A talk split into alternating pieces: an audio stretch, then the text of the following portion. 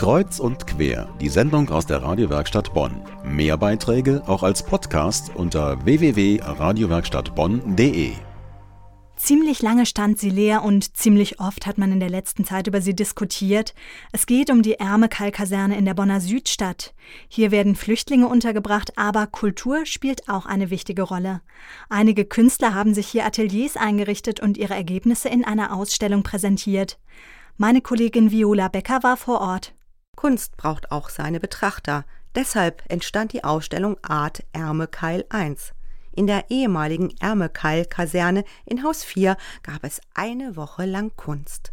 Zwölf Künstler präsentierten ihre Arbeiten.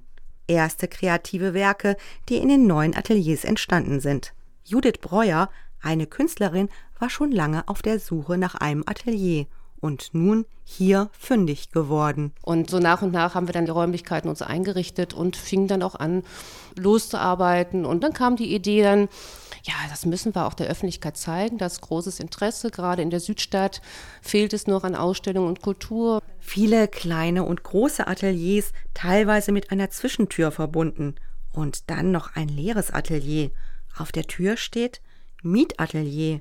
Das macht neugierig. Ansprechpartner für das Mietatelier ist Horst Becker. Er, selber Künstler, erklärt, was sich hinter der Bezeichnung Mietatelier verbirgt. In unserem Mietatelier möchten wir Menschen erreichen, die sich kreativ ausprobieren möchten. Hauptsächlich möchten wir Menschen helfen, die an der Schwelle zu einer eigenen künstlerischen Arbeit stehen, die vielleicht schon mehrere Kurse gemacht haben, ihr eigenes Thema finden möchten und dann vielleicht noch Rat, Kritik und Unterstützung brauchen. Wir haben genügend Künstlerinnen und Künstler, die bei den ersten Schritten in die künstlerische Selbstständigkeit helfen können.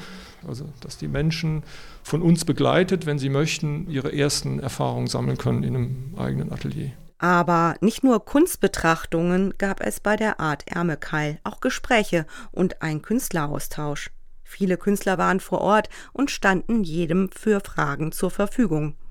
Dorothea Kranz, ist eine Künstlerin und ist froh über ihre neuen Möglichkeiten hier in der ehemaligen Ärmekeil-Kaserne.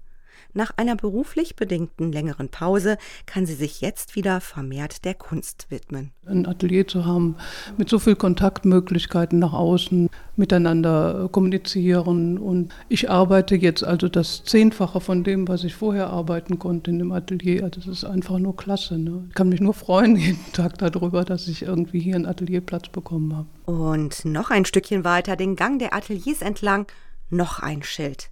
Hier entsteht ein Atelier für Flüchtlingskinder.